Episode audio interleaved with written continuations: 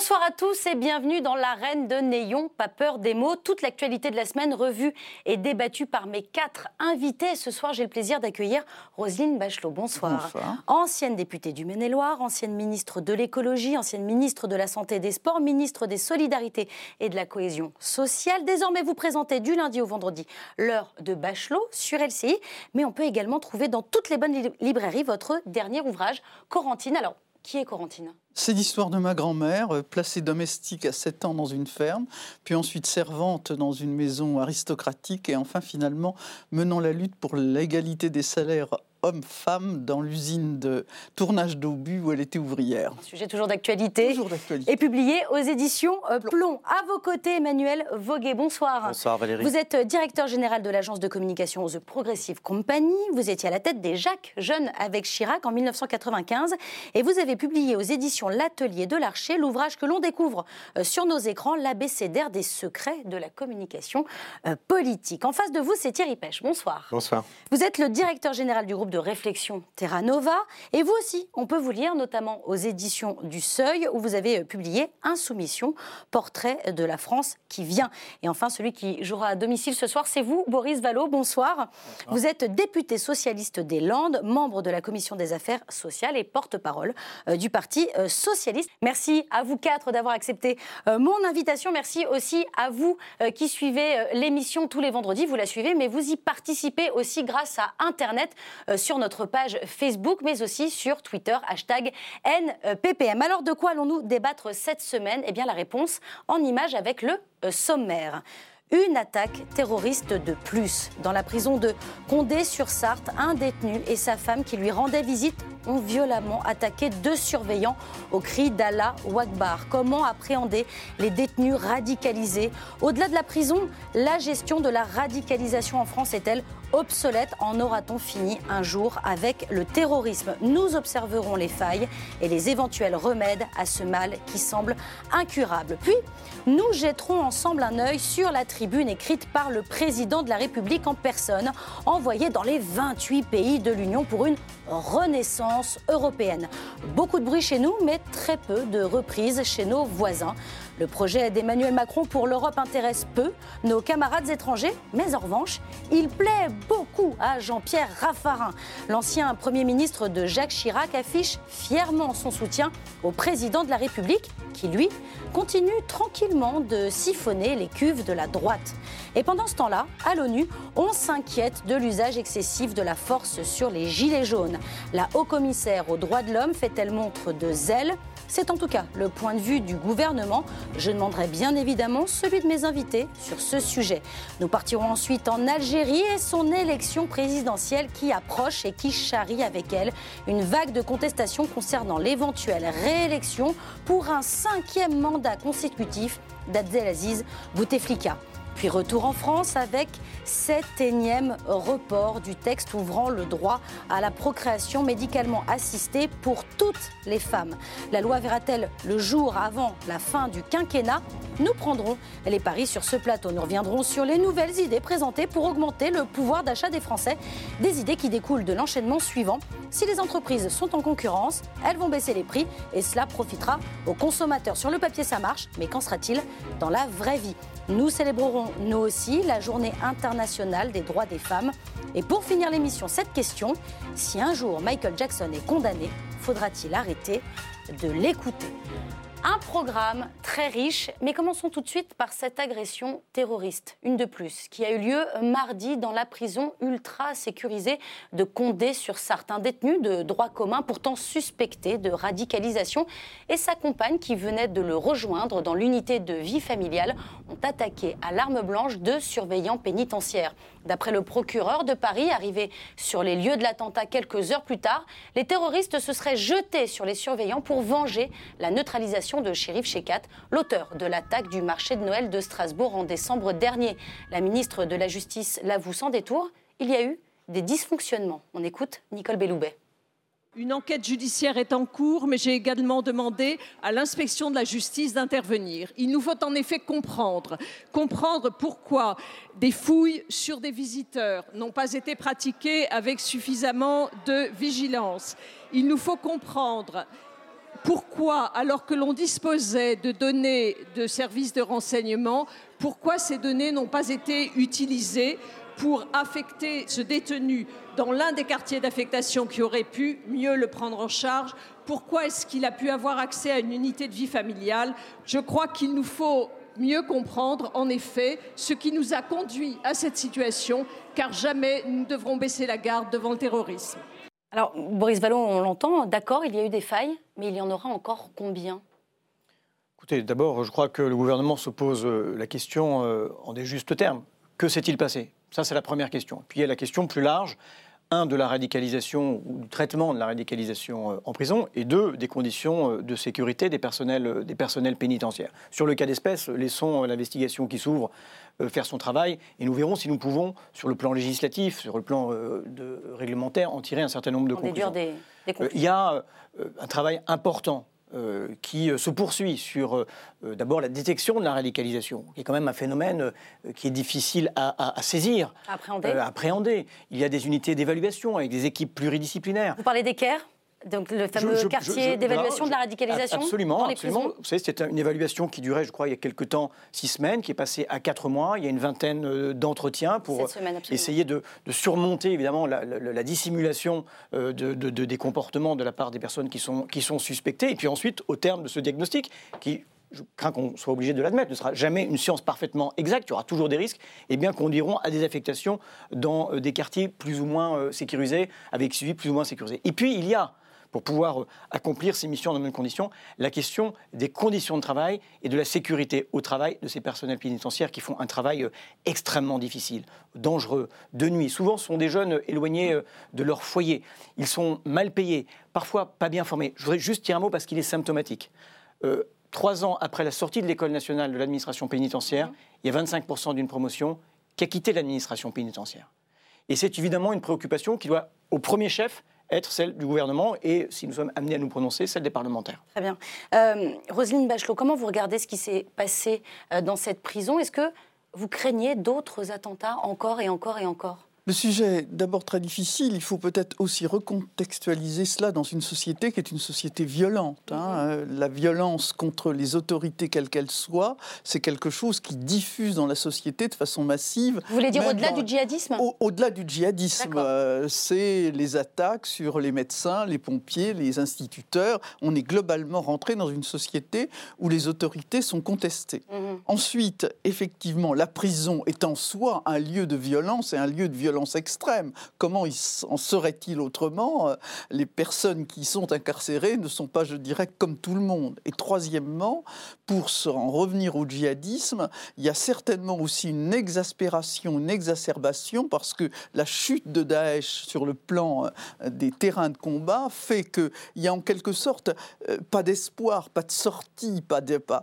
un sentiment d'échec chez les djihadistes qui peut les mener à des, à des, des actes un passage à l'acte extrême, parce qu'ils sont dans une situation de désespoir absolu. Donc il faut recontextualiser tout ça.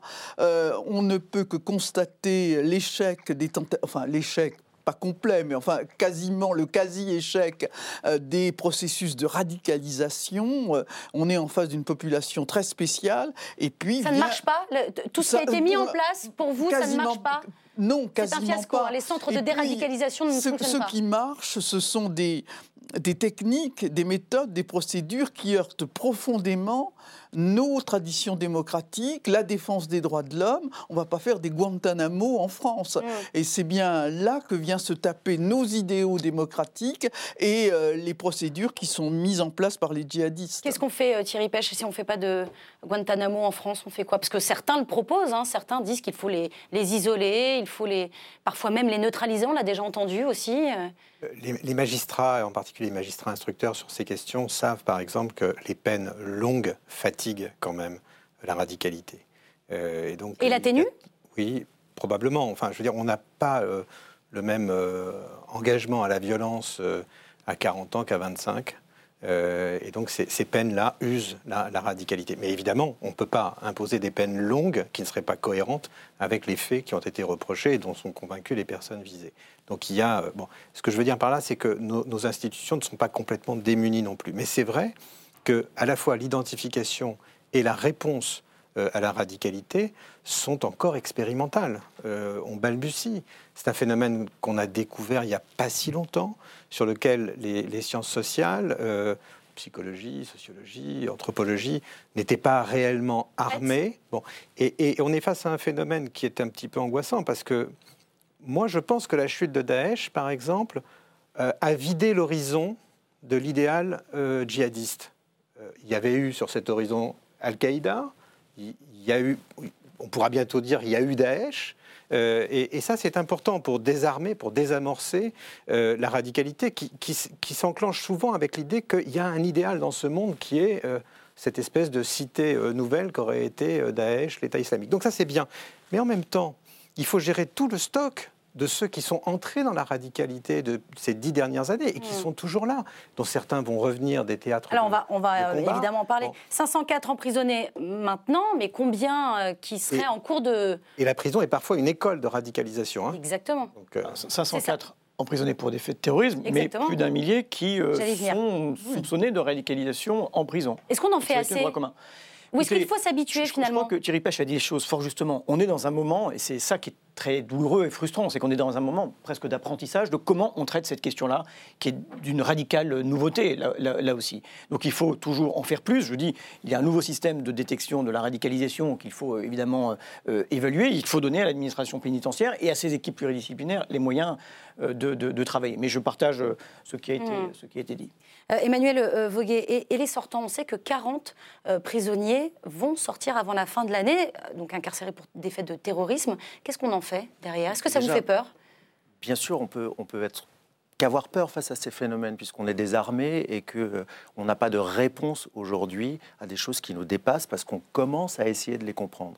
Euh, on parle de djihadisme, mais on met bien souvent euh, des choses qui n'ont rien à voir dans le même panier. C'est-à-dire Il y a les djihadistes qui sont animés par l'idée qu'il faut changer la société et qui sont donc des, des religieux extrêmes. Et puis il y a des prisonniers de droit commun, des petits malfrats, qui embrassent la cause djihadiste euh, pour pouvoir justifier leur comportement violent. Par opportunisme presque, c'est ce que vous êtes en train de dire. Pour justifier un, comportement qui est inacceptable, pour trouver un sens à leur vie. La plupart de ceux, en dehors de, de, ceux, on les connaît bien, ceux qui sont rentrés de, Syrie et qui ont vu Daesh, si j'ose dire, euh, ils, sont, ils sont identifiés. Ceux qui nous font peur aujourd'hui, c'est ceux qui, en prison, n'ont jamais été exposés à Daesh, ne, savent pas de quoi ils parlent quand on parle de Daesh, mais simplement sont tombés sur quelques euh, apprentis sorciers qui euh, euh, les, les arment intellectuellement pour ensuite donner un sens à leur vie, pour ensuite justifier une violence qui, euh, qui est inacceptable. Et, donc c'est pour ça qu'il faut déjà séparer les deux, mhm. euh, parce que autrement on, va, on risque d'essayer encore une fois de trouver une réponse commune sur deux problèmes qui sont très très distincts et qui nécessitent des, des, réponses qui sont bien spécifiques, me semble-t-il. Et vous commencez déjà commencer par les empêcher de nuire. Bien sûr. Euh, là, il y a sans doute des mesures de contention dont on semble, il semble bien dans ce les premiers éléments qu'on a, euh, qui a eu ces fameuses failles, euh, la fouille de la dame qui arrive avec un couteau en céramique, sous qui n'est donc pas détecté par le portique. Euh, son niqab, quand même, là, ça, on doit pouvoir arriver à maîtriser ça. Et puis les projections aussi, on parle beaucoup des projections qui, chaque week-end, ce qu'on appelle les projections, c'est-à-dire, des, par exemple, une balle de tennis ouverte en deux avec un rasoir dans lequel on planque des choses et qu'on jette par-dessus le mur. voilà, mais, mais, mais ça demande des moyens qui sont, qui, sont importants. Vous, vous commencez à, parler, à parler justement, Emmanuel Voguet, de, ces revenants aussi, hein, qui posent euh, question. Euh, il serait 150, on n'a pas vraiment les chiffres exacts. Euh, Boris Vallot, comment, vous regardez ces, ces, personnes qui ont été rattachées à Daesh, qui pourraient revenir, puisque les Kurdes, on le sait, ne vont pas traiter le problème et que les Américains, de toute façon, quittent le pays, ils l'ont dit pour le printemps. Qu'est-ce qu'on en fait D'abord, il y a un principe qui est un principe constant, c'est que on accomplit sa peine euh, et on est, on est, jugé et condamné là où on a commis son, son, crime. Ça, c'est le, principe général qui est euh, celui de, la République française depuis toujours. Alors qu'est-ce qu'on fait, on, demande, comme les pays scandinaves, une espèce de grand tribunal Laissez-moi juste aller au bout. Et, à ces, et, à ces, Français, euh, on doit aussi la protection consulaire, c'est-à-dire les, moyens de leur, les moyens de leur défense. Même les pires salopards ont, euh, droit euh, ont, des droits, ont des droits.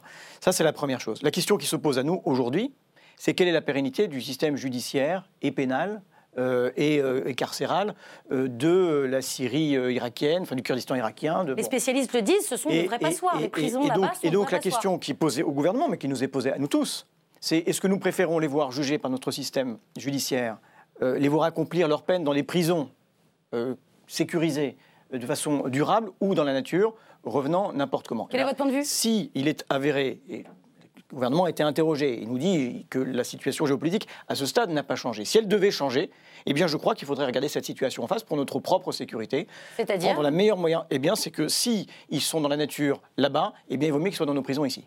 Il y a quand même la question des, des, femmes de djihadistes. ça, c'est autre, et des enfants. autre chose. alors, il y a les, femmes et les enfants. C'est-à-dire que les, bon, euh, les, gens, les, personnes qui ont été arrêtées, qui seront jugées pour avoir euh, mené la guerre du djihad, mais il y a des épouses qui sont convertis au djihadisme, mais qui pour autant n'ont pas, n'ont pas commis de faits répréhensibles et qui veulent, pour certaines, pas toutes, qui veulent pour certaines regagner la France. Et puis la question des enfants qui est quasiment insoluble. Donc, Comment détecter la, radicalisation ça, Je crois que c'est important de, de, dire les choses de façon très précise et dès à présent, en tout cas pour ce qui me concerne, sur les enfants. Hum euh, vous avez vu euh, la tribune peut-être aujourd'hui de Maître Henri Leclerc sur cette question-là. il dit à juste raison que ces enfants qui sont arrivés euh, bébés là-bas ou qui y sont nés, qui pour un certain nombre d'entre eux meurent de froid, sont mutilés euh, par des actes de guerre, sont d'abord des victimes. Hmm. Et donc ils doivent être considérés comme considérés comme tels. Et je crois qu'il est de notre devoir de traiter cette situation. Sachez que ce n'est pas une question nouvelle. Il y a déjà eu, euh, en mars 2017, des premiers enfants qui sont revenus. Il y avait eu un plan pour les prendre en charge. Il est important de le faire. On doit la protection à ses enfants. pour des questions de sécurité, les enfants, il faut avoir conscience que ce sont des grenades dégoupillées.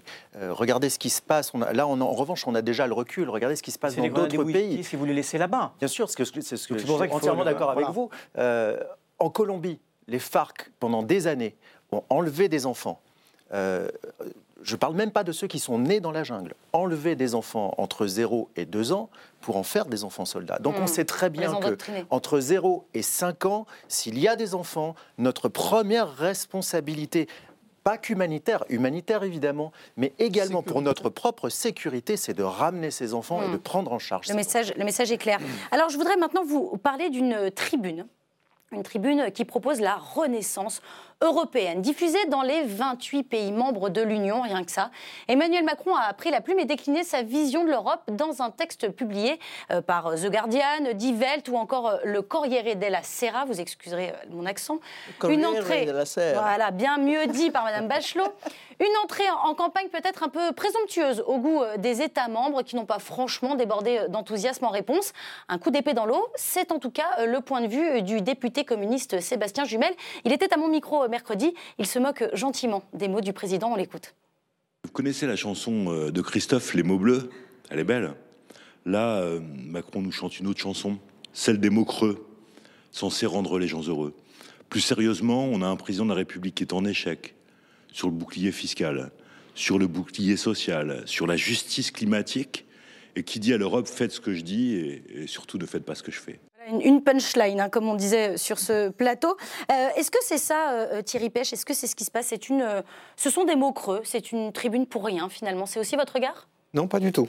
non, je considère que on, a tellement dit pendant des années, la France ne fait plus de propositions sur l'avenir de l'Europe, qu'à présent qu'on a un président qui fait des propositions, je crois qu'il ne faut pas s'en plaindre. On peut les discuter, ça c'est autre chose. Mhm. Mais moi, je ne conteste pas du tout le principe d'une prise de parole internationale sur les questions européennes c'est pas tout à fait nouveau. Souvenez-vous, Merkel était venue même à un meeting de la CDU en 2007. Ou Absolument.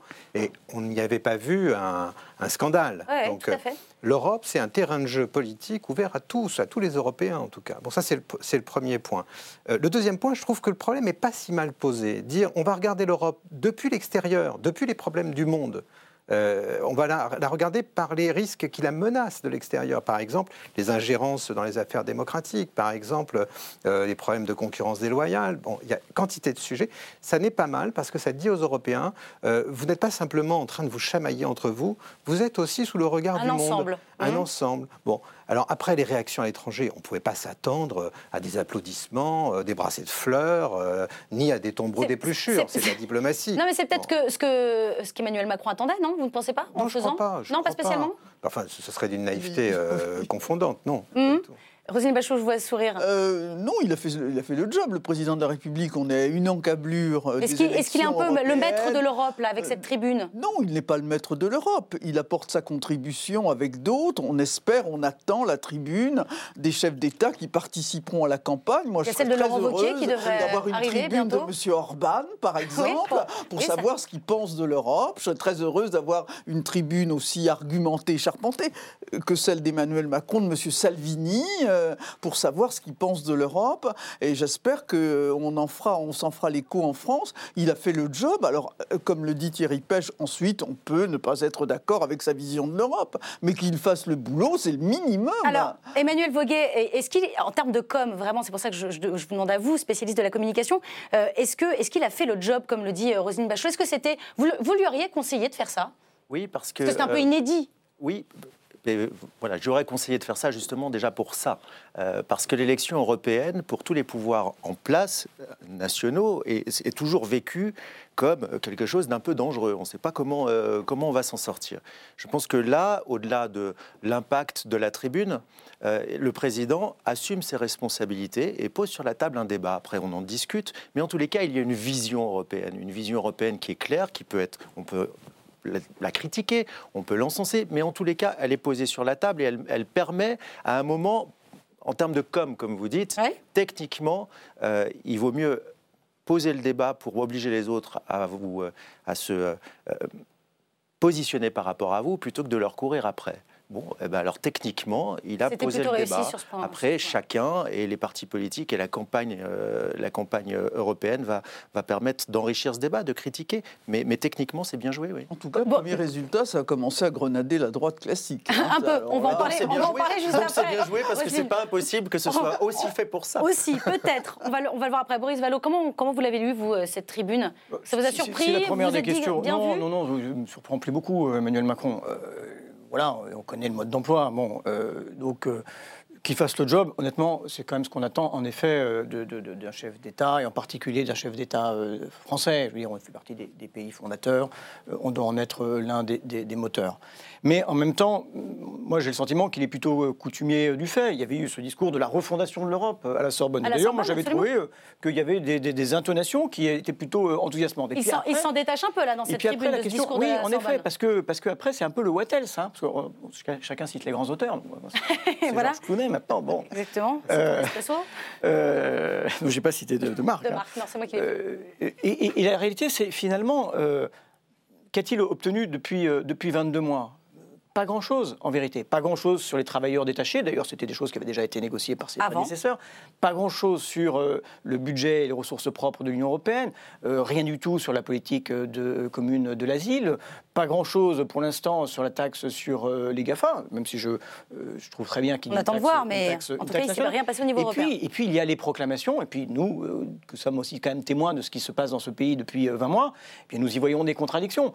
proposer un bouclier social au niveau européen et affaiblir les protections en France, c'est une contradiction.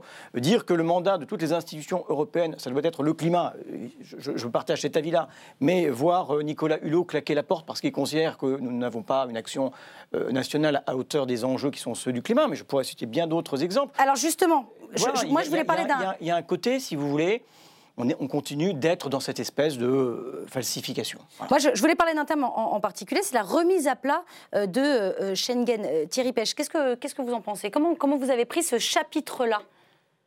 Il est plutôt bien ficelé. Vous savez, c'est un sujet sur lequel je me suis exprimé publiquement de façon très clivante à l'égard du président de la République il y, a, il y, a, à peu près un an, pour défendre le droit d'asile et pour défendre l'équilibre qui avait été celui, me semble-t-il, de sa campagne en 2017 mhm. et dont il me semblait s'être éloigné de façon coupable.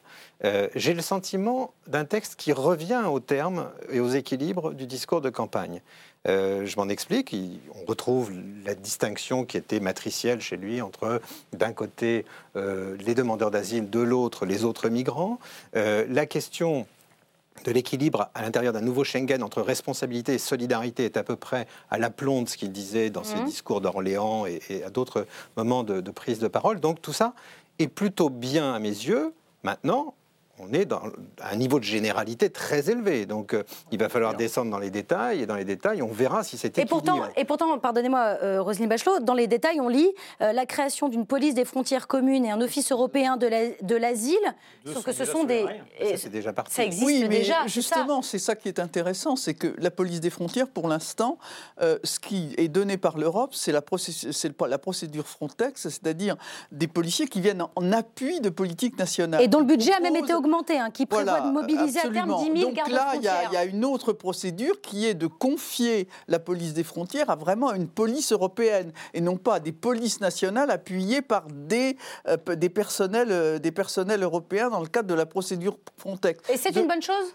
bah, c'est au moins une, un sujet, c'est au moins un sujet à discuter. Mmh. Je pense très sincèrement, il jette cette cette, cette, procédure, cette idée à ses collègues européens. Est-ce qu'ils voudront s'en saisir? Je suis beaucoup plus, je suis beaucoup plus sceptique. Mais il a raison de le faire. Euh, comme on dit au golf, si on n'est pas, euh, si quand on est devant le trou, on n'est jamais. L'ambiguïté n'est pas réellement tranchée. Ce qui est posé et ce qui est important, c'est de dire les frontières extérieures de l'Europe sont à la fois des frontières nationales et des frontières communes. Voilà. Mais qui va faire quoi dans la protection de ces frontières Ça, personne. Je, je, suis bien d'accord. Si, je dois aller, faisons, faisons. Si je dois abonder dans l'ambiguïté, il y a en effet cette affirmation de ce que sont les frontières euh, extérieures. Et en effet, quand un migrant arrive sur les côtes italiennes, il ne vient pas euh, en Italie, il vient en Europe. Mm. Mais il y a quand même aussi une grande ambiguïté sur ce qu'il veut faire des frontières intérieures. En réalité, dans sa remise à plat de Schengen, il y a la remise en cause de ce qu'on appelle les acquis de Schengen. Et il mélange deux sujets. Boris les frontières dans la procédure Schengen, on peut toujours restaurer les frontières nationales en cas de, de, choc migratoire. Mais, mais, il y a vraisemblablement dans la proposition qui est sienne, qui était celle de, Nicolas Sarkozy, euh, d'autres intentions voilà, que je ne partage pas. Plus loin, il faut aussi regarder l'Europe de, euh, de l'extérieur, de ce qu'on attend des populations européennes. Euh, moi, il m'arrive très régulièrement de travailler avec des, gouvernements européens qui sont dans l'Union, notamment avec la Roumanie en ce moment, qui est la présidence de l'Europe, et pour qui, croyez-moi, l'élargissement de Schengen euh, avec toute la partie est de l'Europe est, vraiment un enjeu qui va rythmer la campagne et sur lequel, là, en l'occurrence, peut-être que euh, la tribune du président de la République... ils ne sont pas encore rentrés dans la procédure Schengen. Non, non, mais ils, ils, attendent beaucoup du président eh de la République. Parce que, parce que pour eux, il y a une Europe euh, des nationalistes qui est dirigé par Victor, enfin qui est, euh, dont, les leaders Victor Orban euh, en Italie ou en Pologne sont, sont devant la scène. Et puis il y a l'Europe de ce qu'ils appellent l'Europe de l'unité qui est incarnée par Emmanuel Macron et, dont ces populations attendent énormément. Un tout petit mot sur justement les populations attendent peut-être aussi ce fameux bouclier social, le salaire minimum européen. Thierry Pêche, vous en pensez quoi?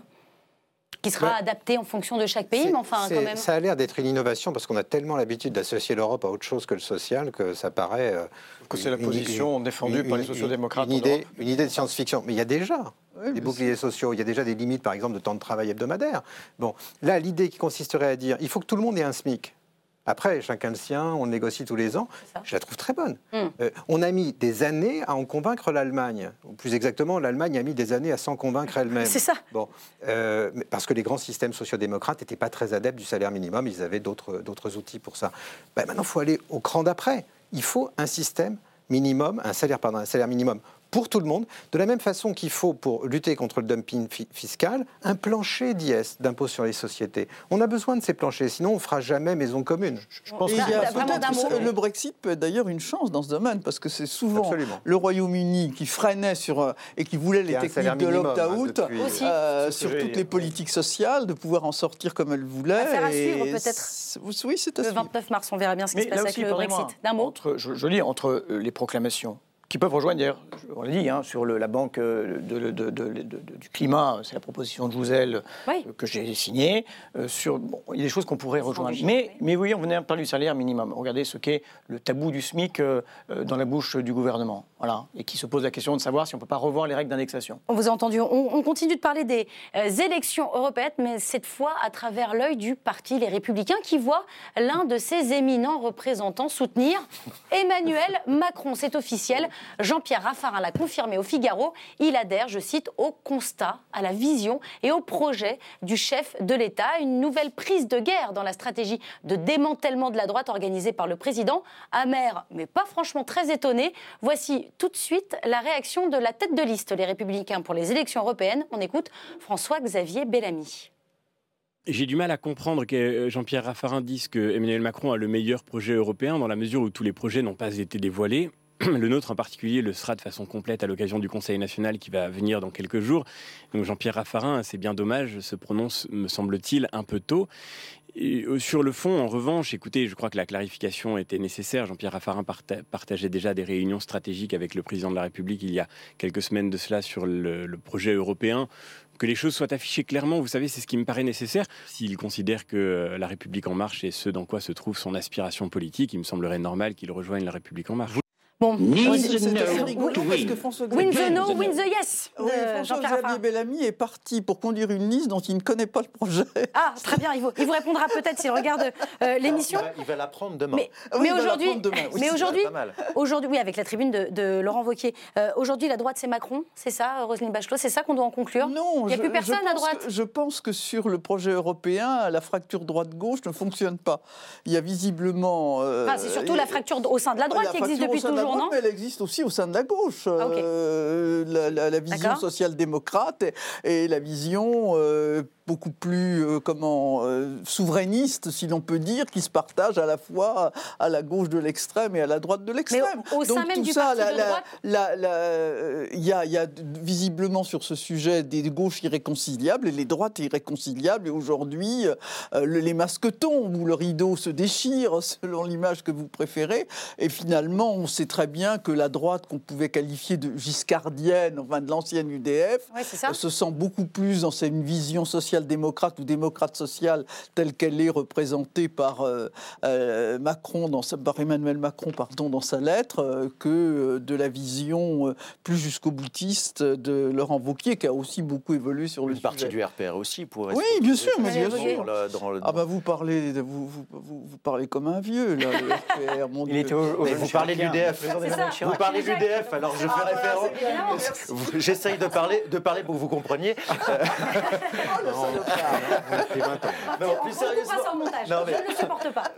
pardon, plus, sérieusement, vous, dites que lors des européennes, euh, Macron essaye de démanteler euh, les républicains. Moi, je pense qu'il n'y a pas que Macron qui essaie de démanteler les républicains, que Laurent Wauquiez est le principal artisan du démantèlement des républicains.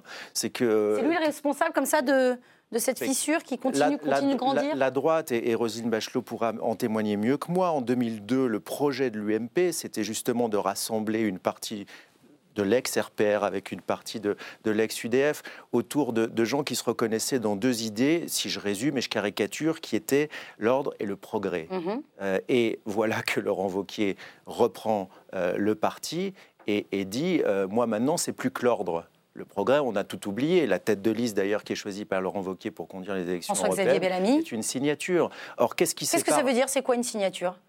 Que le, François-Xavier Bellamy n'est pas un homme qui incarne le progrès jusqu'à hmm. preuve du contraire.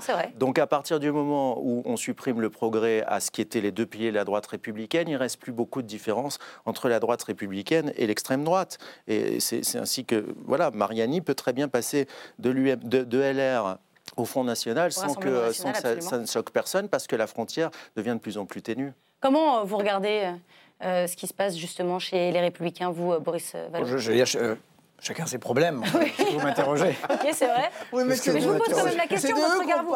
oui, je vous en remercie d'ailleurs. Ça, vous fait sourire ou, Les mots sont je, je vous dire, moi, ce qui, ce qui m'inquiète et, parfois me consterne, c'est cette idée que tout se vaudrait, que la droite, la gauche, ce serait pareil.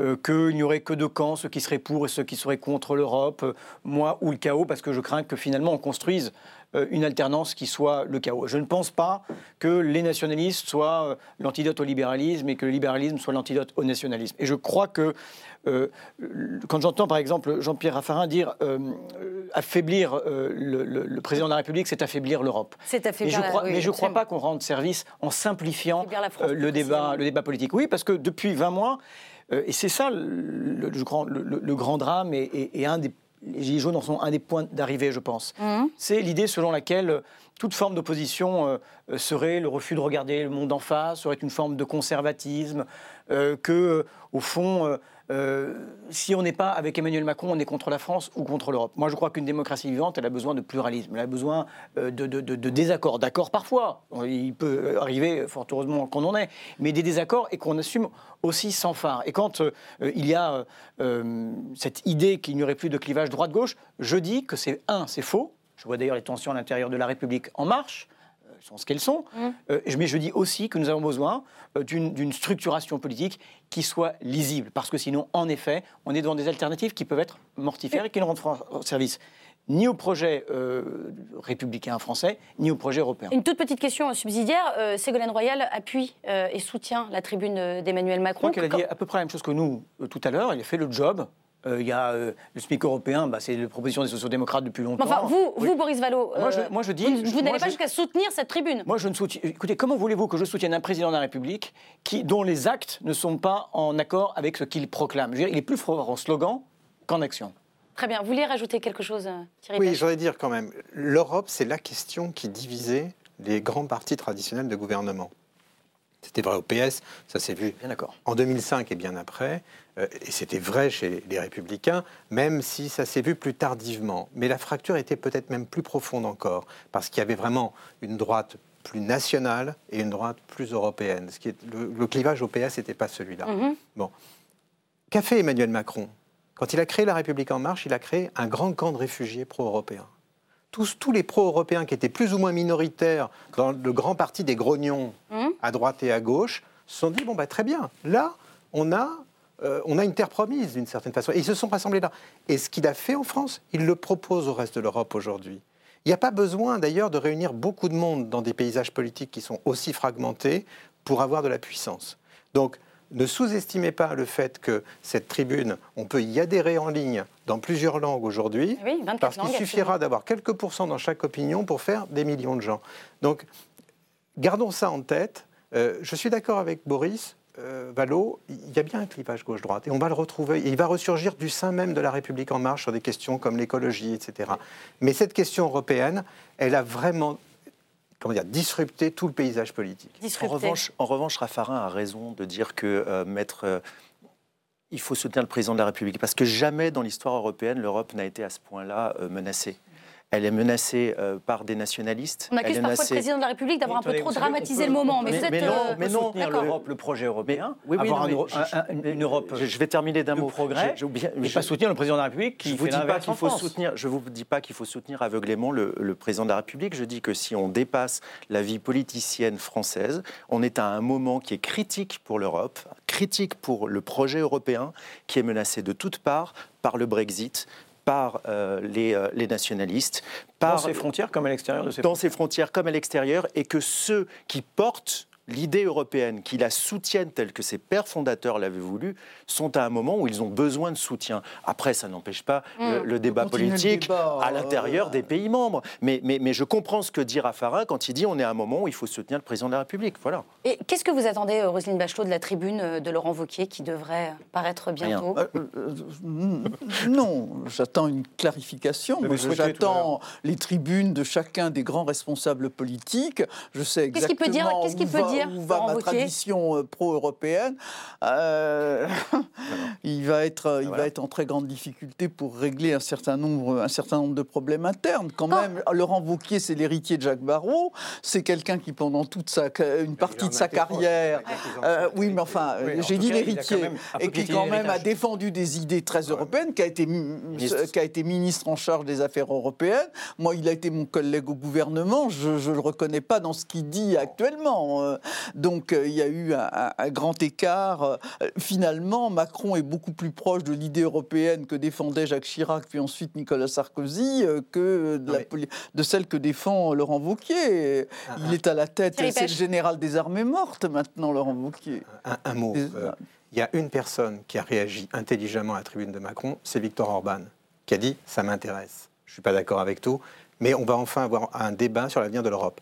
Par opportunisme, ça lui donne de l'importance, mais aussi parce qu'il a lui-même un agenda sur l'avenir de l'Europe. Ça l'intéresse, l'Europe. Il faut que tous les grands leaders européens prouvent que ça les intéresse. Pas pour en dire la même chose, il n'y a pas une seule Europe, il peut y avoir une Europe de gauche, une Europe de droite, mais qu'ils nous disent quelque chose sur pas seulement sur ça va mal, cher monsieur, chère mm. madame, il, faut, il faut en finir avec tout ça. Si c'est ça, ils ont perdu.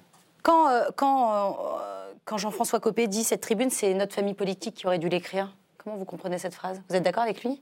La tribune de Macron, c'est notre famille politique qui aurait dû l'écrire. Il se situe dans la lignée euh, de la politique sociale libérale qui a été menée par les présidents de la République et par les gouvernements de droite qui se sont succédés jusqu'à jusqu'à maintenant. Moi, ce que je trouve, enfin, je ne suis pas adhérente des Républicains. Ils vont faire combien les Républicains aux élections ah, bah, européennes Je ne lis pas dans le mar de café, Madame ah, C'est dommage. Hein. Euh, oui, c'est dommage, oui. Euh, non, on dit, on dit entre 18 et 20 Il avait deux stratégies. Euh, Laurent Wauquiez, celle de coller au Rassemblement national en estimant qu'il y a un espace politique à ce niveau-là, soit de, se, de jouer en quelque sorte l'échec de Macron et de se présenter comme l'alternative à Macron. Je pense qu'il a choisi la mauvaise formule, euh, parce qu'il n'y a pas d'espèce en politique, avec des espaces, et il a choisi l'espace où il n'y a pas d'espace. Très bien. Et puis, pour, essayer, pour essayer de contrebalancer ces, ce, ce manque de clarification, il aurait pu au moins jouer sur les, euh, les têtes qui vont porter cette liste. Ah oui. Je lui souhaite bien du plaisir avec euh, Hortefeux, euh, Nadine Morano. Mhm. il y a quand même Agnès Evren et, et, Arnaud Dangean qui.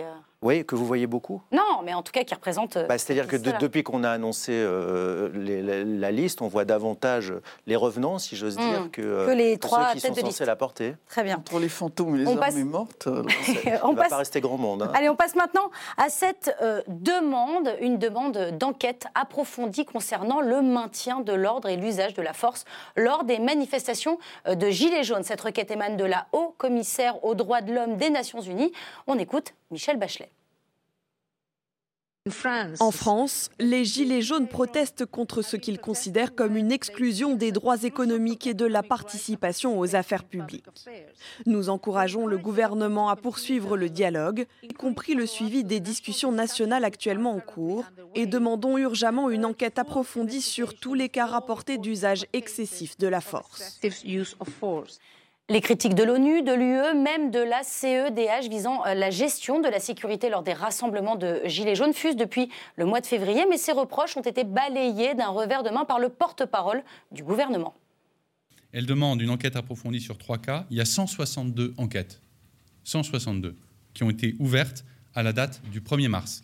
Il faut, euh, je le dis néanmoins, euh, s'étonner tout de même de se retrouver cité dans une liste entre le Venezuela et Haïti, où il y a eu des morts, je le rappelle, où il y a eu des morts nombreux, euh, suite euh, à des manifestations. Alors, je crois savoir qu'Emmanuel Voguet et, Boris Vallot, euh, vous n'êtes pas du tout d'accord sur cette, affaire, sur la question suivante. Est-ce que cette demande, elle est justifiée? Vous avez une minute chacun pour en débattre. Boris Vallot, est-ce que cette demande d'enquête approfondie, elle est justifiée d'après vous? D'abord, vous dire que, finalement, comme Benjamin Griveaux, ça ne me fait pas plaisir que la France se retrouve sur cette liste-là. Euh, vous l'avez dit, il n'y a pas que l'ONU qui euh, nous interpelle. Il y a le Conseil de l'Europe, il y a le, euh, le, défenseur des droits, il y a les droits de l'homme, il y a la CEDH. Et moi, quand je dis que cette question, il faut se la poser, c'est précisément parce que nous sommes un État de droit, précisément parce qu'il y a 162 plaintes et que derrière cette interpellation-là, moi, je veux que nous nous posions la question nous tous, républicains, attachés à l'ordre républicain, attachés à l'état de droit. Je veux que nous nous posions la question de savoir si notre doctrine d'emploi de la force euh, est encore adaptée, si nous ne devons pas nous engager dans des procédures qui sont celles de la désescalade, qui sont euh, à l'œuvre en Allemagne euh, avec les néo-nazis, en Grande-Bretagne avec les hooligans, qui n'ont pas cet armement comme le LBD 40, qui a fait quand même des dégâts physiques considérables. je crois que c'est important de se poser ces questions-là, de ne pas être dans l'exquive, et que être un État de droit, euh, c'est être, euh, avoir le courage de regarder cela en face pour y apporter des réponses conformes à nos valeurs. Parfait, il vous restait deux secondes, c'était absolument chronométré. À vous, euh, Emmanuel Voguet. Ça me paraît totalement illégitime parce que tout ne se vaut pas. On ne peut pas comparer la France avec le Venezuela. Euh, en France, on ne tire pas sur des manifestants à balles réelles. Euh, en France, il y a eu 14 morts ou 15 morts, malheureusement, depuis le début du, du, conflit des Gilets jaunes. Aucun de ces morts ne vient des forces de l'ordre. Donc je crois qu'il faut raison garder parce que oui, toutes les violences d'État ne se valent pas et je, je refuse l'idée qu'on puisse dire qu'il y a en France une violence d'État qui menacerait les droits de l'homme. À partir du moment où Mme Bachelet tient ses propos, elle les tient en tant qualité de euh, porte-parole pour les droits de l'homme et donc laisse à entendre que la doctrine euh, française de maintien de l'ordre euh, serait une atteinte aux droits de l'homme et je trouve ça parfaitement excessif, ce qui n'empêche pas évidemment nous de réfléchir à la doctrine française de, l'emploi de la force, mais de là à dire que, c'est un danger pour les droits de l'homme, je pense que c'est excessif. C'est excessif. On vous a entendu chacun sur, une minute. Est-ce que c'est excessif, Thierry Pêche? Est-ce que, est-ce que cette demande, elle est vraiment injustifié. Moi, je suis partagé parce que d'un côté, je trouve très sain qu'il y ait des autorités internationales qui, sous le regard desquelles on se trouve en toutes circonstances et singulièrement lorsqu'il y a des désordres publics, euh, c'est bien. Et je rejoins Boris Vallaud sur le point, euh, il y a eu quand même beaucoup de violence. La police française a utilisé des armements qui sont utilisés nulle part ailleurs. Il y a une doctrine d'usage de la force qui est assez différente chez nous de ce qu'elle peut être en Allemagne. Mais enfin, en même temps, il faut dire que dans ces pays-là, il n'y a pas le même niveau euh, de, violence sociale euh, dans la rue. Mais par ailleurs, euh, j'invite vraiment Madame Bachelet à essayer de réaliser le sens de ce qu'elle dit lorsqu'elle dit, par exemple, poursuivez le dialogue. Pour, pour avoir un dialogue, il faut des interlocuteurs. Elle aurait dû regarder ce qu'était le mouvement des Gilets jaunes. Il n'y avait pas d'interlocuteur.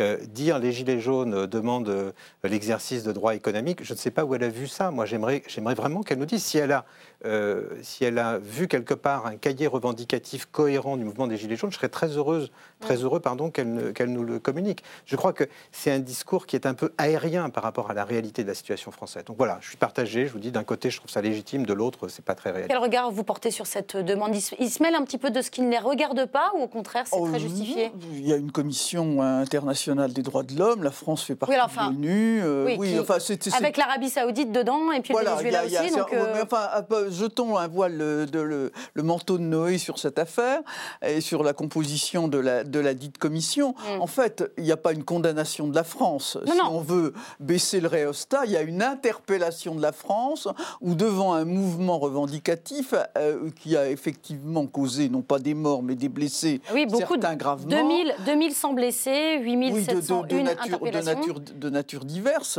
une manifestation, c'est un lieu dangereux. Hein. De toute façon, ça, il faut le savoir. Et 20 personnes ont été blessées, par euh, blessées à l'œil.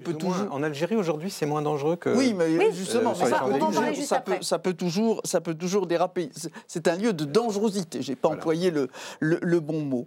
Euh, et surtout, il y avait une spécificité dans le, mouvement dans le mouvement des Gilets jaunes. Donc, elle demande à la France de faire des enquêtes approfondies semble que ces enquêtes elles sont, en, cours. Elles, sont en cours, dont acte. Le gouvernement euh, peut très bien dire à Mme Bachelet bah, écoutez, on vous a très bien entendu, je crois d'ailleurs que ça a été dit par certains, effectivement, ces enquêtes, euh, ces enquêtes sont en cours, et puis de déminer le terrain en le, en le banalisant. Très bien. Je vous euh, remercie pour ce débat sur ce sujet.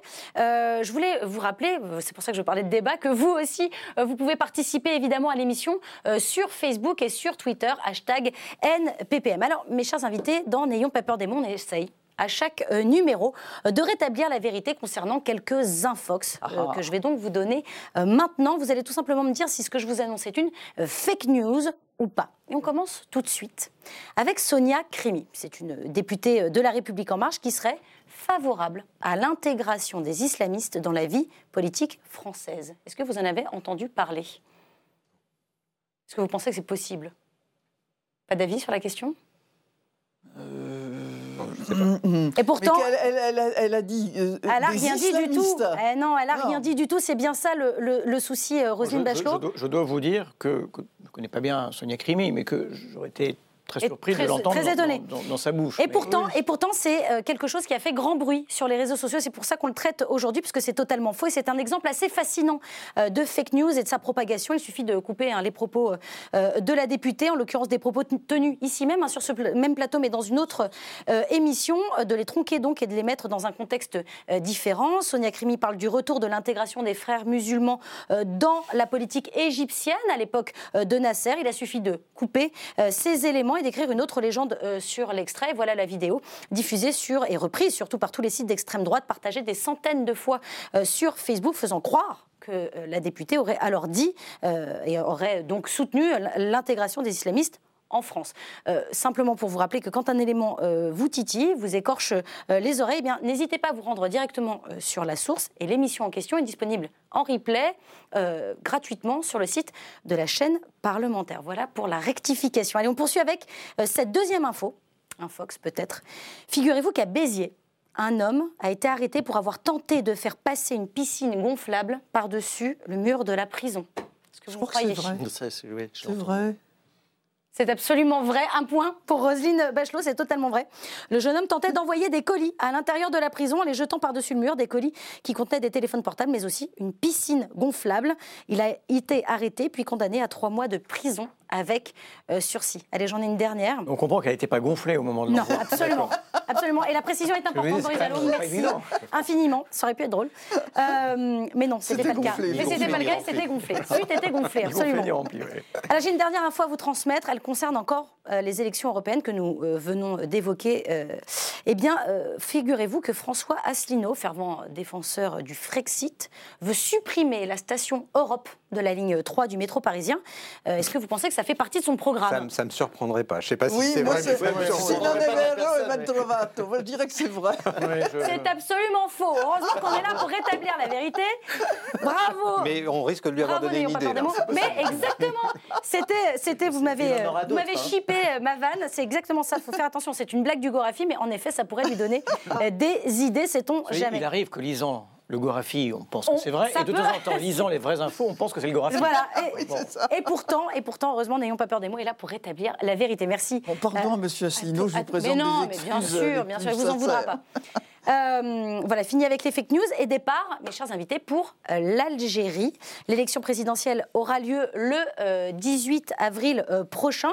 Mais depuis l'annonce de la candidature d'Abdelaziz Bouteflika, l'actuel président, âgé de 82 ans, partant pour un cinquième mandat, bien c'est le chaos dans les rues du pays, 20 ans après sa première élection, affaibli par un AVC survenu en 2013, actuellement hospitalisé à Genève, en Suisse. Difficile de convaincre le pays du bien fondé de sa candidature les manifestations d'opposants se multiplient. Ce sont surtout les jeunes qui descendent euh, dans la rue crier leur colère et surtout leur envie de changement. On en a marre. Ils sont au pouvoir depuis 20 ans. On a trop fermé les yeux. On a été trop passifs. Il est temps maintenant que le peuple se réveille. Pas que les citoyens. Les étudiants sont conscients. Notre jeunesse est consciente de ce qu'elle fait. Nous ne faisons pas tout ça pour rien. Et même s'ils décident de ne pas nous écouter, de ne rien changer, nous aussi, on va continuer, marche après marche, jusqu'à ce que tout le pouvoir change. Et ce sera pacifique. Il n'y aura ni casse, ni rien du tout. Bravo. Thierry Pêche, qui se, cache derrière cette candidature? C'est qui, en fait euh, C'est quoi la candidature d'Abdelaziz Bouteflika? Oh ben, C'est le système qui est en place euh, depuis euh, plus de dix ans maintenant, qui est le système FLN. Et on ne sait même pas si Bouteflika est capable de parler. en tout cas, il est l'espèce de voilà, de, monuments euh, maintenus à peu près debout et à peu près mobiles, probablement quelque part en Suisse, à Genève, mm. euh, pour que le système tienne debout. Les images qu'on vient de voir sont magnifiques. Je voudrais quand même le dire. On voit des jeunes manifestants. Derrière, il y a des forces de l'ordre. On est dans une démocratie. Les forces de l'ordre sont là, elles laissent les gens s'exprimer. Euh, ce garçon, ce garçon hein. nous dit aucune violence, ce sera pacifique, mais on est déterminé. Euh, et je trouve ces mobilisations impressionnantes d'esprit de responsabilité démocratique. Alors, la situation est néanmoins euh, périlleuse. Hein. Mmh. On a le souvenir des années sombres, des années 90. Tout le monde pense à ça. Mais je crois que eux-mêmes, les manifestants, pensent à ça. ils en ont une très vive conscience. Mais on voit quand même que le dernier bulletin de santé qui a été qui a été sorti par les médecins genevois euh, ont quand même euh, véritablement ébranlé les gens qui, euh, qui autour, dans l'entourage de Bouteflika, ceux qui manient la marionnette Bouteflika, et qui disaient mais il est très bien, euh, tout, pas si mal que ça, euh, c'était bénin. Là, le tableau clinique qui a été dressé par les, les, médecins genevois, qui eux, évidemment, n'obéissent pas aux consignes de, du pouvoir algérien, a été un détonateur absolument extraordinaire, parce que d'abord, il ne se conforme pas aux règles constitutionnelles qui, veut, qui veulent que d'abord, il soit venu présenter lui-même sa candidature. Voilà, on se déplace en personne pour et puis présenter est dans l'incapacité, s'il était réélu, de prêter le serment qui doit être prêté dans ces, dans ces conditions-là. On voit bien que dans, dans cet entourage de Bouteflika, on commence à quand même à avoir des doutes et à se dire que la solution est peut-être ailleurs. Euh, Il y a des fissures qui sont apparues. Boris Vallot, euh, euh, quand on voit ces images, notamment de, jeunes dans la rue, est-ce que, est que vous vous dites qu'ils ont raison d'espérer quelque chose d'autre, d'espérer un changement? Ou est-ce que finalement, ils font un peu tout ça pour rien? Bah, écoutez, j'espère qu'ils ne font pas ça pour rien. Je, vraiment, je ne leur souhaite pas. Euh, je veux vous dire que moi, je suis solidaire de, des aspirations légitimes euh, qui s'expriment d'ailleurs pacifiquement euh, dans la rue. Cette jeunesse, elle a quoi comme aspiration? Celle de toutes les jeunesses du monde? De vivre librement, démocratiquement, que la prospérité soit, soit, soit partagée. Et évidemment, il n'est pas question d'ingérence, mais quand on est interpellé par sa jeunesse, il faut il faut l'entendre et, et l'espérance qu'ils nourrissent et qu'on peut nourrir avec eux, c'est que le dénouement de tout cela euh, euh, soit euh, positif. Donc la question que vous me posez, c'est est-ce que... Ils ont raison d'espérer oui. on a toujours raison d'espérer. C'est une bonne maxime pour la vie en général. Emmanuel Voguet, il viendra d'où ce changement, s'il vient? Il vient de l'armée. Hmm. tant que l'armée est derrière le clan Bouteflika, rien n'est rien possible dans le, dans le pays. Je vais vous prendre un, un exemple on dit que Bouteflika, depuis 2012-2013 et son AVC, n'est plus du tout en état de, de, faire quoi que ce soit, hein, d'exercer le pouvoir. Euh, et pour autant, le pays est, tenu par l'armée et ça ne bouge pas. Euh, donc, tant que euh, l'armée est derrière le clan, ça ne bougera pas. Mmh. J'ai noté une inflexion quand même dans le discours intéressante hein, du, du, général, du général algérien ces derniers jours, voilà, qui a compris que la, situation, elle, est, elle ne peut pas être tenu mm. comme ça, avec de telles œillères, encore très longtemps. Vous faites référence à, la possible réélection, enfin des, des, la difficulté, si vous voulez, il va falloir, non, mais il va falloir lâcher du lest parce qu'autrement ça va exploser. Et, euh, l'armée n'a rien à gagner à une explosion extraordinairement brutale tout à coup de cette cocotte minute parce que à force de prendre les gens pour des imbéciles, il est normal qu'ils se révoltent. Il y avait cette phrase de Yasmina Kadra qui dit. Euh, il nous restera toujours les rêves pour imaginer le monde euh, qu'on nous a confisqué. Bah, je crois qu'ils n'ont plus envie de rêver. Il faut le faire maintenant. Et puis il faut arrêter de croire que l'Algérie est une grande démocratie. Moi j'ai le souvenir en 1982, après l'élection de Jacques Chirac à 82%, euh, que euh, M. Bouteflika avait dit Moi je voudrais être élu. Euh, en 2002. Et 82% et en 2002, oui. En 2002, et, Bouteflika avait dit Moi je veux être élu avec davantage de, voix que de pourcentage que Jacques Chirac, et il avait fait 95. Mmh. Alors côté français, évidemment, on encourage le processus démocratique tout en étant un peu soucieux du résultat. On écoute le ministre des Affaires étrangères. Jean-Yves Le Drian. La France, évidemment, en raison de nos liens historiques, vous avez dit passionnels, est très attentive. Elle appliquera trois principes. D'abord, l'Algérie est un pays souverain. Et c'est au peuple algérien et à lui seul, et à lui seul, qu'il revient de choisir ses dirigeants et son avenir. Ce qui implique la transparence et la liberté du processus. Deuxièmement, L'Algérie est un pays ami. Et évidemment, ce qui se passe euh, en Algérie a des liens directs et un fort retentissement en France. Nous le constatons.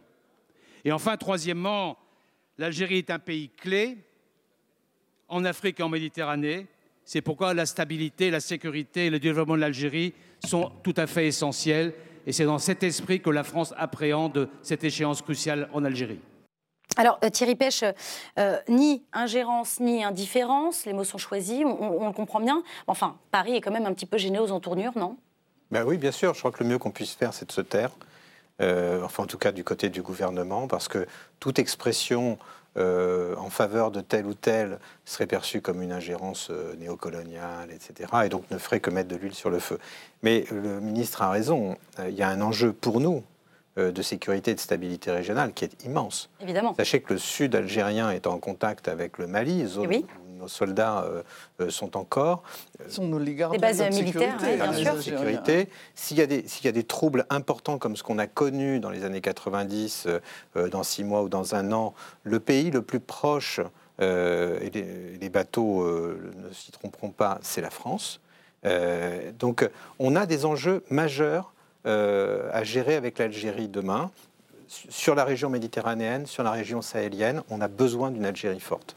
Mais je ne crois pas qu'il y ait dans la population une aspiration au chaos. Vraiment, je crois que c'est l'inverse. vous avez raison. Euh, bien sûr, on va, on va y revenir, mais euh, simplement sur justement le fait que euh, Emmanuel Macron reste silencieux. Il a raison de rester très silencieux Bien sûr, il peut pas. enfin, s'il y a un pays en Méditerranée qui doit rester le plus loin possible de l'ingérence, c'est bien la France. la France fait un pas vers l'ingérence euh, et, par définition, on, va commencer à, créer des biais dans le processus. Euh, donc euh, la, France n'est pas du tout. La France est évidemment en position de, vouloir obtenir des garanties sur, pour sa sécurité, parce que, comme vous le disiez très justement, la France est en première ligne. Mais s'il y a bien un pays qui ne peut pas s'en mêler, c'est la France. Puis, c'est vrai que c'est quelque chose d'extrêmement délicat. il y a une relation très complexe entre la France et l'Algérie. reconnaissant à Emmanuel Macron qu'il a eu des, démarches extrêmement intéressantes euh, qui n'a pas toujours été comprise de ce côté de la Méditerranée en reconnaissant euh, euh, les, crimes de la colonisation. Deuxièmement, dans cette affaire Maurice Audin, il a eu une démarche extrêmement positive. Qui a été très très bien perçue là-bas. Et, qui a été et très, les jeunes très, se, se, été très bien. sur la place D'ailleurs, il, y, a une rue qui porte le, le, nom de Maurice Audin à Alger. donc, il faut ne gâchons pas ce capital de, de confiance qu'il a été si difficile de créer par une ingérence qui ne serait pas comprise. Hmm. Boris Vallot, peut-être euh, euh, un mot sur euh, justement ce que la France devrait faire ou ne pas faire dans cette, dans cette élection Est-ce que, est que les blessures coloniales sont... Dans, cette élection, rien. pour le coup, en effet, ce serait une, ingérence. et je comprends, enfin, je partage les réponses qui ont été faites. C'est vrai que de temps en temps, sans doute quand on est dans les jeunes générations, on se dit qu'on aimerait se parler euh, plus librement, euh, j'allais dire. Euh, parfois, nous, on a, enfin, ma génération n'a aucun problème pour dire que la guerre d'Algérie a été une guerre, qu'il y a mmh, eu de la torture. Il y, a un vocabulaire et une réserve que, sans doute. Vous voulez dire que votre génération, à vous, a réparé un petit peu les, plaies, en tout cas, un peu bah, cicatriser les plaies de la colonisation? je, crois, ce sont des, des, plaies qui sont toujours vives, mais qu'il ne faut jamais renoncer à penser. Mm. Et, voilà, je crois que c'est notre, notre rôle. Retour en France avec euh, ce titre du Monde, vous le découvrez à l'écran, vers un nouveau report de l'examen du texte permettant la PMA à toutes les femmes. En effet, Marc Fesneau, le ministre en charge des relations avec le Parlement, a bel et bien fixé lundi dernier un nouveau délai, plus précisément un report de 12 mois, pour étendre la procréation médicalement assistée aux couples de femmes et aux femmes seules. Euh, pourtant, la loi bioéthique devait être promulguée fin 2019. Euh, Donc, si je reprends le calendrier, cette promesse de campagne qui devait être examinée fin 2018 a déjà été reportée une première fois à l'été 2019, puis reportée encore une fois là maintenant pour 2020. Et puis finalement, Marlène Schiappa nous dit ce matin que non, ça passera quand même.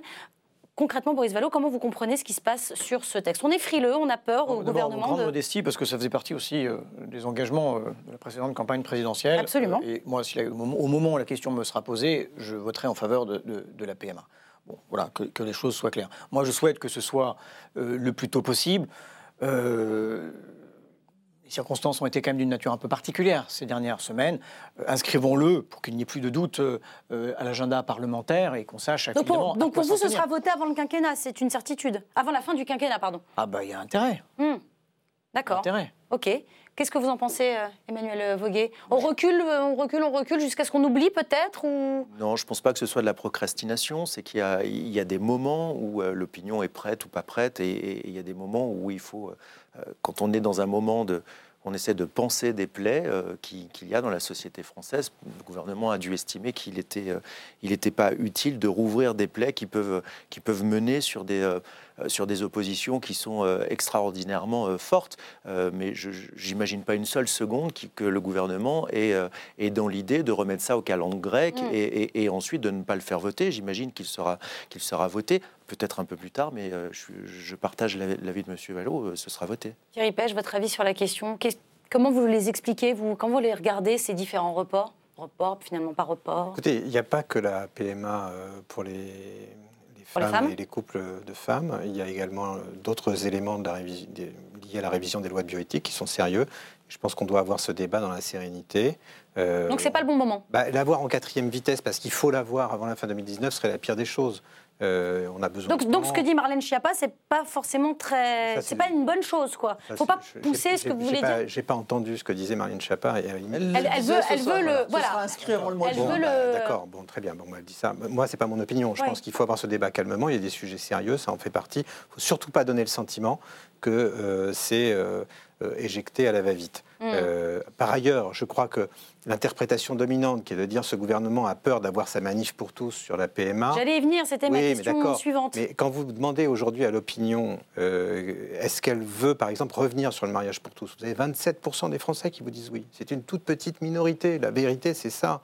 Donc on peut. L'opinion est prête. L'opinion est prête. La vérité, je pense que l'opinion est prête. Non seulement est prête, mais l'attend. Voilà. Non, Donc, mais le risque politique de, retarder s'inédier euh, l'ouverture de la PMA, euh, le risque politique serait beaucoup plus grand euh, que de, l'adopter. Alors maintenant, c'est vrai qu'il y a un, calendrier législatif qui a beaucoup bougé du fait des événements. il va y avoir les élections européennes qui vont mettre le Parlement stand-by pendant un certain nombre de semaines, parce que c'est comme ça que ça se passe dans la vie parlementaire. On sait aussi que ce sont des sujets complexes, pas seulement sur le plan philosophique, mais sur sur le plan technique, euh, remboursement par remboursement par la sécurité sociale, comme on l'inscrit à la fois dans le code de la sécurité sociale, dans le code de la famille. c'est un travail législatif très complexe et comme le dit Thierry Pêche, il n'y a pas seulement que la PMA dans ce texte. Oui, les lois de bioéthique. Il y, a une, architecture parlementaire qui est quand même assez complexe à mener. J'ai eu moi-même à, à, gérer ces questions euh, bioéthiques quand j'étais ministre de la Santé. Je peux vous dire que c'est très compliqué. Donc donc euh, voilà, euh, je ne pense pas, d'après ce qui est dit, que le gouvernement a l'intention de, mettre cette affaire sous le boisseau, d'abord parce qu'il n'y a pas intérêt. Hmm. Est-ce que vous craignez toutefois le retour de la manif pour tous? Est-ce qu'on va voir à ce moment-là, quand ce texte va être débattu Mais certainement. Euh, comment manquerait-il une telle occasion d'exister? C'est peut-être d'ailleurs la dernière. Donc, bien sûr qu'ils seront vocaux, ils seront bruyants et ils laisseront penser à un moment donné à l'opinion qu'ils sont euh, la majorité. Mais c'est faux. Voilà, il ne faut pas redouter ça. Hollande n'a pas. On ne doit pas avoir peur du retour de la manif. François Hollande n'a pas canné sur ce dossier à l'époque et il a eu raison. Mmh. Et personne ne le lui a reproché ensuite. Euh, c'est devenu un problème pour la droite, la manif pour tous. Mmh. C'est devenu un problème pour maintenant François-Xavier Bellamy, si vous mmh. voulez mon avis. C'est pas un problème pour la majorité. Vous faites le, même, le ah même bah constat, vous avez suivi évidemment. C'est pas un problème, et en tout cas, c'est pas un argument. Euh, il faut y aller, et puis chacun fera son travail. Voilà. Et nous, euh, et d'opposition, on fera le nôtre. Emmanuel Voguet La société française a énormément évolué sur ces questions et, euh, les clivages ne sont plus les mêmes que ceux qui, euh, qui étaient apparus au moment de, du début de, du débat sur la manif pour tous. Mais, mais le texte de loi comporte en son sein, vous l'avez très bien dit, multiples, multiples sujets qui peuvent être des polémiques en revanche beaucoup plus fortes et qui peuvent réveiller un certain nombre de choses, notamment par exemple toute la partie qui concerne la fin de vie, qui là, qui là en revanche à la fois techniquement et intellectuellement euh, porte, en, elle. Euh, oui, ce sont des débats qui ne sont pas médiocres. Hein, indispensables, indispensables. les mais, mais c'est là où je suis d'accord avec, avec M. Puech. On ne peut pas faire ça euh, entre, la, entre la fin de, l'école le 27 juin et le début des vacances parlementaires le 14 juillet. Ce ne hmm. serait, pas raisonnable et, ça mérite vraiment un débat dans la plus grande transparence. Alors là, là les députés doivent s'emparer de ces sujets-là. Vous entendez en tout cas, vous êtes au bon endroit pour On le est dans cette maison. Exactement.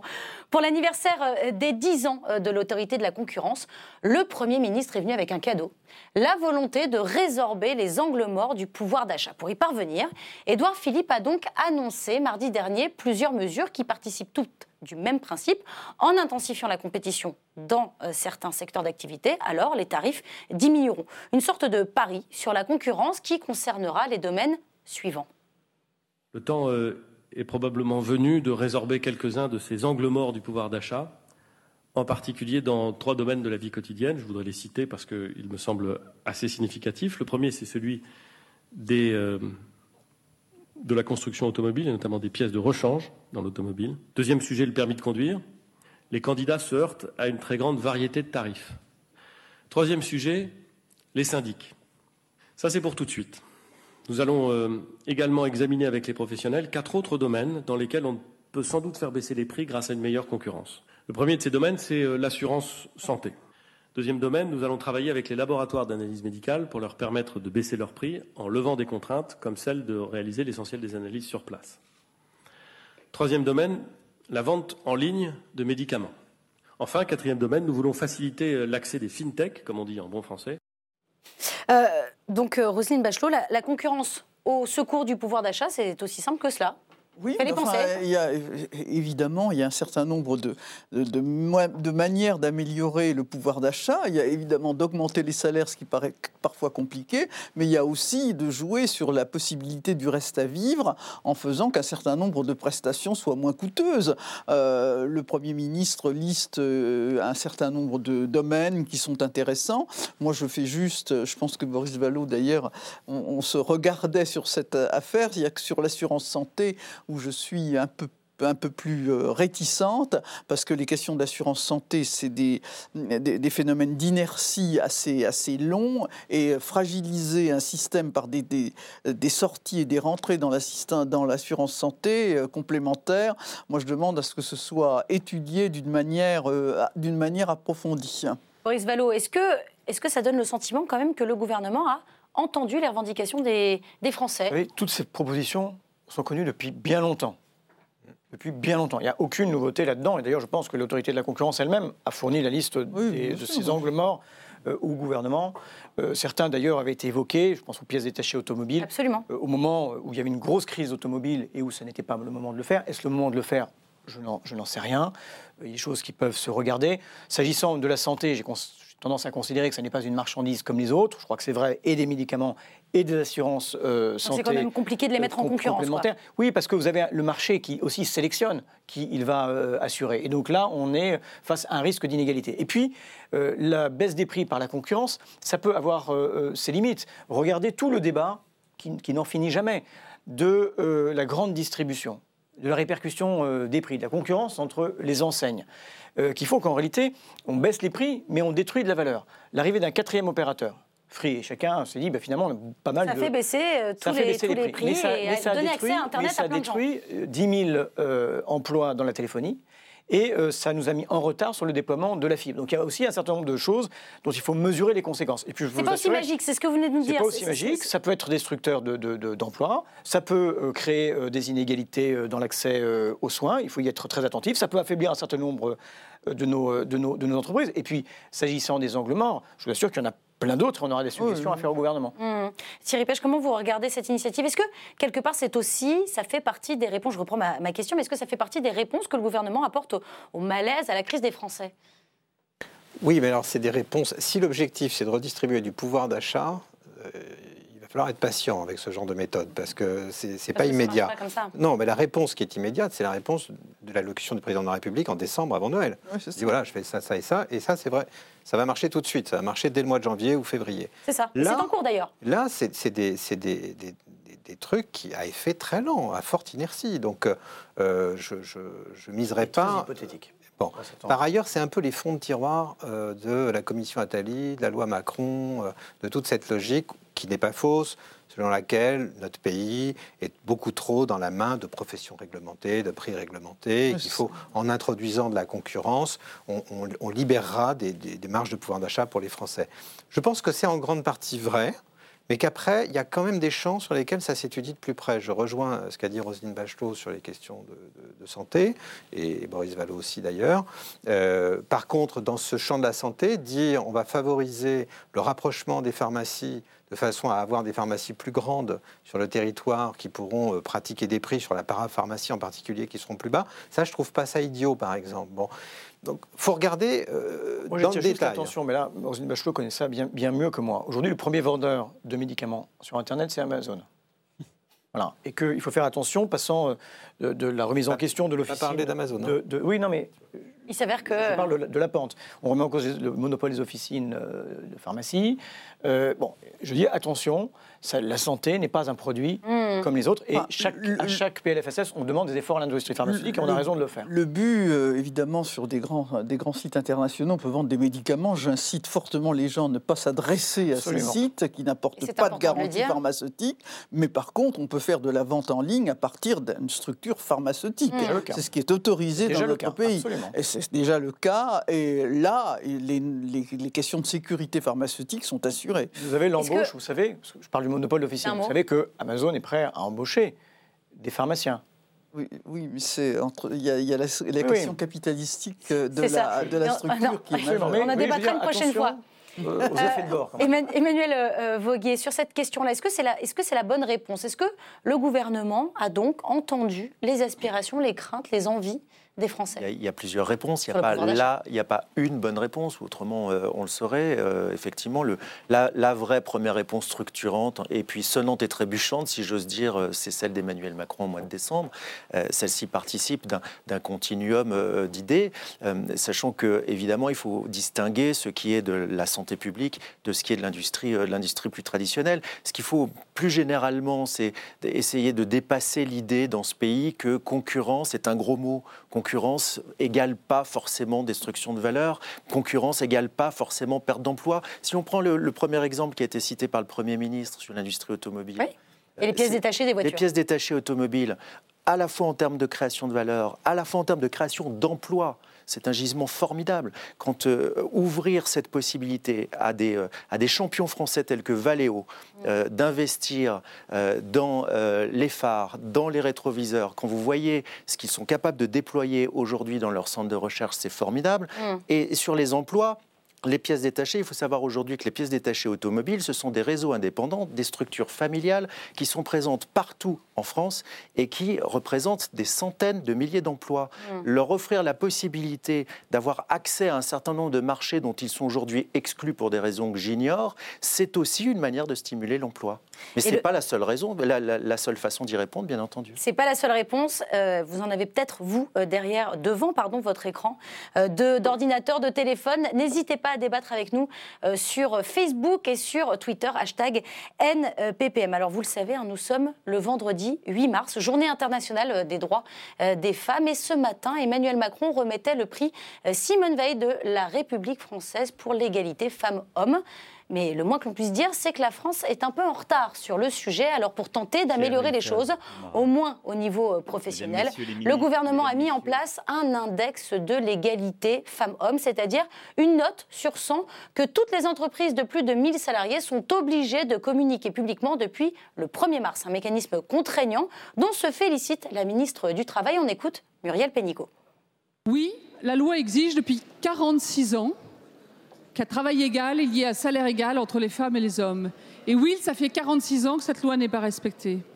Alors, ce que nous avons voulu faire, vous l'avez rappelé, dans la loi Avenir professionnel, c'est de changer d'échelle, changer d'ambition pour passer à une véritable obligation de résultat, pour qu'il n'y ait plus 9% d'écart à travail égal et qu'il n'y ait plus 25% d'écart dans la carrière. Ce que nous avons fait, c'est une obligation de résultat et nous l'avons assorti d'un système de mesure. Pourquoi? Parce qu'on ne progresse que dans ce qu'on mesure. Et nous avons, pendant quatre mois, travaillé avec les partenaires sociaux pour définir un index de l'égalité professionnelle qui mesure le salaire, l'égalité des salaires, mais aussi les égalités de chances de promotion et qui objective le plafond de verre. Maintenant, toutes les entreprises de plus de 1000 salariés, depuis le 1er mars, doivent publier leur index. Ce sera le cas de toutes les entreprises de plus de 250 salariés au 1er septembre et de toutes les entreprises de plus de 50 salariés le 1er mars 2020. Euh, Emmanuel Voguet, c'est complètement gadget, ce, genre de, mesure, ou quand c'est contraignant, bah, ça marche et puis... Euh, non, c'est symbolique. Euh, on est aujourd'hui, aujourd'hui, c'est la journée de la femme. Ce qui m'intéresse, c'est à partir de du droit, des droits des femmes. c'est à partir de demain jusqu'au 7 euh, mars prochain, parce qu'on a une journée pour en parler et 364 jours pour agir. Mmh.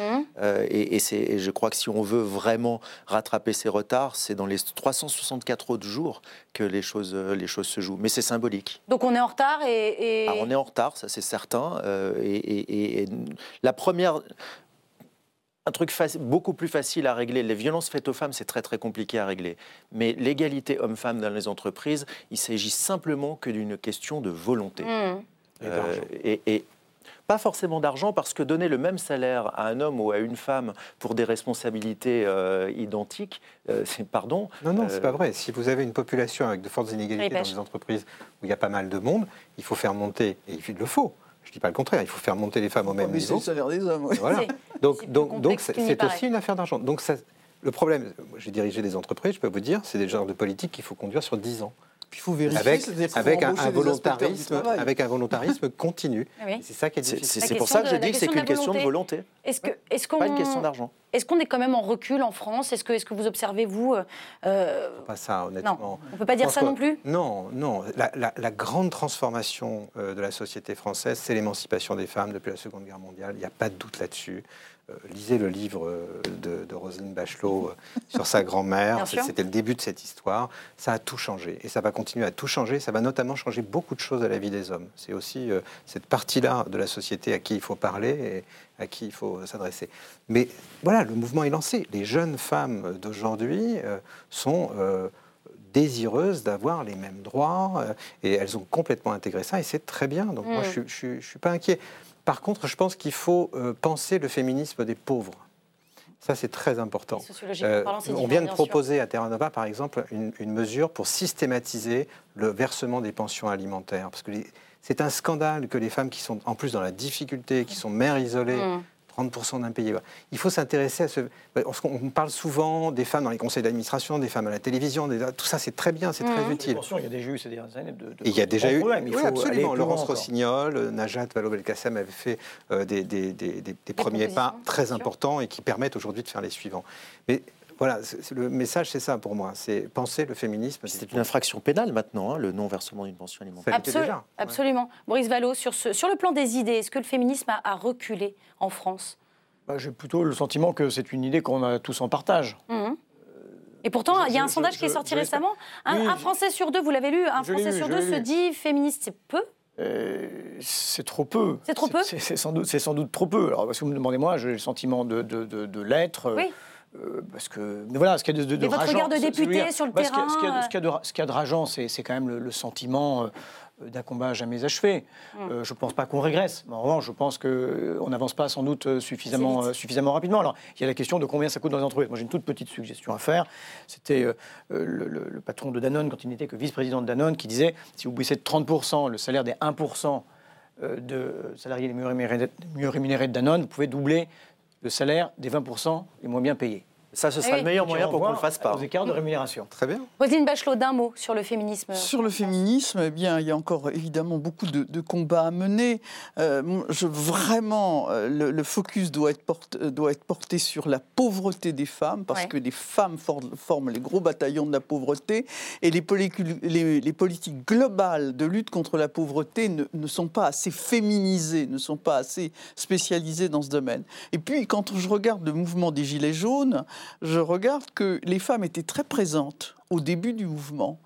Et euh, au moment où tout ça était commençait à surgir dans la sphère médiatique, et au fur et à mesure que le pouvoir a été pris, que les, les, choses se sont médiatisées, curieusement, les femmes ont reculé. Chaque fois que le pouvoir avance, les femmes reculent. Et elles ont été même, pour certaines de leurs leaders, je pense à Ingrid de Vavasseur ou Jacqueline Moureau, victimes de la part de leurs propres compagnons de lutte de, de, manifestations d'un sexisme et d'une violence incroyable. Et là, euh, quand on analyse avec une lecture féministe et une lecture de discrimination le mouvement, hmm. c'est très intéressant de voir les marges de progrès que nous avons à, Encore à, conquérir. Encore à faire. Allez, il nous reste quelques minutes pour parler d'un sujet complexe, presque une consigne du baccalauréat de philo. Allez, euh, je vous la donne euh, comme ça. Dans quelle mesure peut-on dissocier un artiste de son œuvre? Vous avez cinq minutes avant de rendre vos copies doubles. Vous l'avez compris, je fais référence au retrait des chansons de Michael Jackson sur les ondes canadiennes après la diffusion d'un documentaire l'accusant de pédophilie. Pour Chris Villman, critique musicale du magazine Variety, l'œuvre restera toujours plus, plus puissante que son auteur. À chaque fois qu'on entend une chanson de Michael Jackson, il y a toujours quelques personnes qui disent ⁇ Ah oui, tiens, vraiment, on écoute ça ?⁇ Mais la plupart des gens font la part des choses. Oui, il a peut-être fait ça, peut-être pas, mais je veux encore écouter Billie Jean et c'est comme ça depuis 20 ans. Alors évidemment, on parle de Michael Jackson cette semaine, mais je pourrais également évoquer euh, le meurtre perpétré par euh, Bertrand Cantat, talentueux, chanteur du groupe euh, Noir Désir, mais aussi Roman Polanski, Wagner, Céline ou Gauguin. Qu'est-ce que cela vous inspire, Boris Vallot? D'un mot, on va faire un petit. oui, c'est ça. Céline. Céline. C'est terrible. Il y, a, il, y a, il y, a, des salopards qui ont du talent, quoi. C'est bête. hein. C'est tragique. Moi, je, Vous continuerez d'écouter Michael Jackson si jamais il est. Je vais plutôt prendre l'exemple de, de, Noir Désir et de Bertrand Cantat parce que j'aimais beaucoup. Hum et je dois avouer que j'ai du mal à, du mal à l'entendre sans que me revienne euh, en mémoire euh, ce crime, euh, ce crime atroce. donc voilà, je, c'est terrible. on est dans, quelque chose de très ambivalent. Hum. L'écoute de Wagner, bah, c'est quand même pas mal, mais enfin, c'est un salopard. C'est quand Il y a quand même un niveau de génie un peu différent. Je crois que je vais Entre pouvoir... qui et qui Je, je crois que je vais pouvoir me passer de Michael Jackson, mais pas de Richard Wagner. Ah oui vous, vous, vous m'en voudrez pas. Hein. mais vous voyez, il y a un point commun malgré tout c'est qu'on peut écouter Wagner sans savoir qui est Wagner. Et on écoutera encore dans dix ans les chansons de Michael Jackson et on ne saura pour beaucoup peut-être plus du tout qui était Michael Jackson. C'est ça l'autonomie d'une œuvre. On peut lire Le Voyage au bout de la nuit sans, sans s'intéresser une seconde, À, Louis-Ferdinand Céline. Euh, donc c'est, voilà, c'est ça la, la, culture. c'est quand on le sait. C'est quand on sait qu'on se pose des questions Ben oui, que, que c'est violent.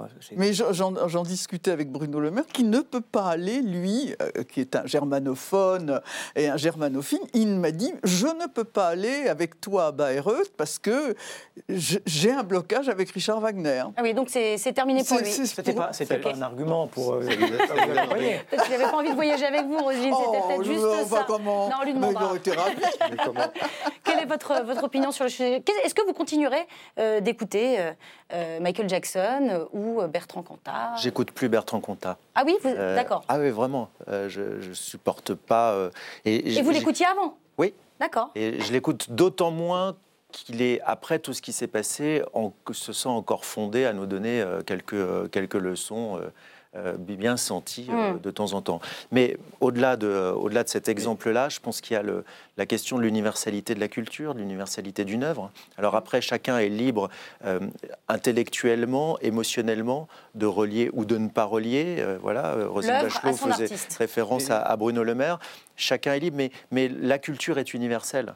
les, grandes œuvres n'appartiennent pas à leur auteur. Bien sûr que non, c'est universel. Les grandes œuvres n'appartiennent pas à leur auteur. J'ai 10 ans de ma vie éditeur, je peux vous dire. il y a du droit qui vous raconte ça, qui garantit, etc. La vérité, c'est que les œuvres appartiennent à ceux qui les reçoivent. Surtout 75 ans après leur... Euh, à ceux qui les expliquent, quand on regarde ce que euh, Barikowski a fait dans la, mise en scène des maîtres chanteurs de Nuremberg, et qu'il en a fait un pamphlet anti-nazi absolument incroyable, en revisitant l'œuvre de Richard Wagner, on voit aussi qu'on peut, en quelque sorte, se, réapproprier l'œuvre d'un homme par euh, ailleurs extrêmement contestable et qu'il faut combattre. Et on terminera euh, sur ces mots, ces, petits mots de, philo. Merci infiniment à tous les quatre d'avoir participé à cette très belle émission, déjà disponible en, replay euh, sur le site de la chaîne parlementaire, mais aussi sur les box Orange. On se retrouve évidemment euh, vendredi prochain, mais d'ici là, n'oubliez pas que l'important n'est pas de convaincre, mais de donner à réfléchir. Allez, salut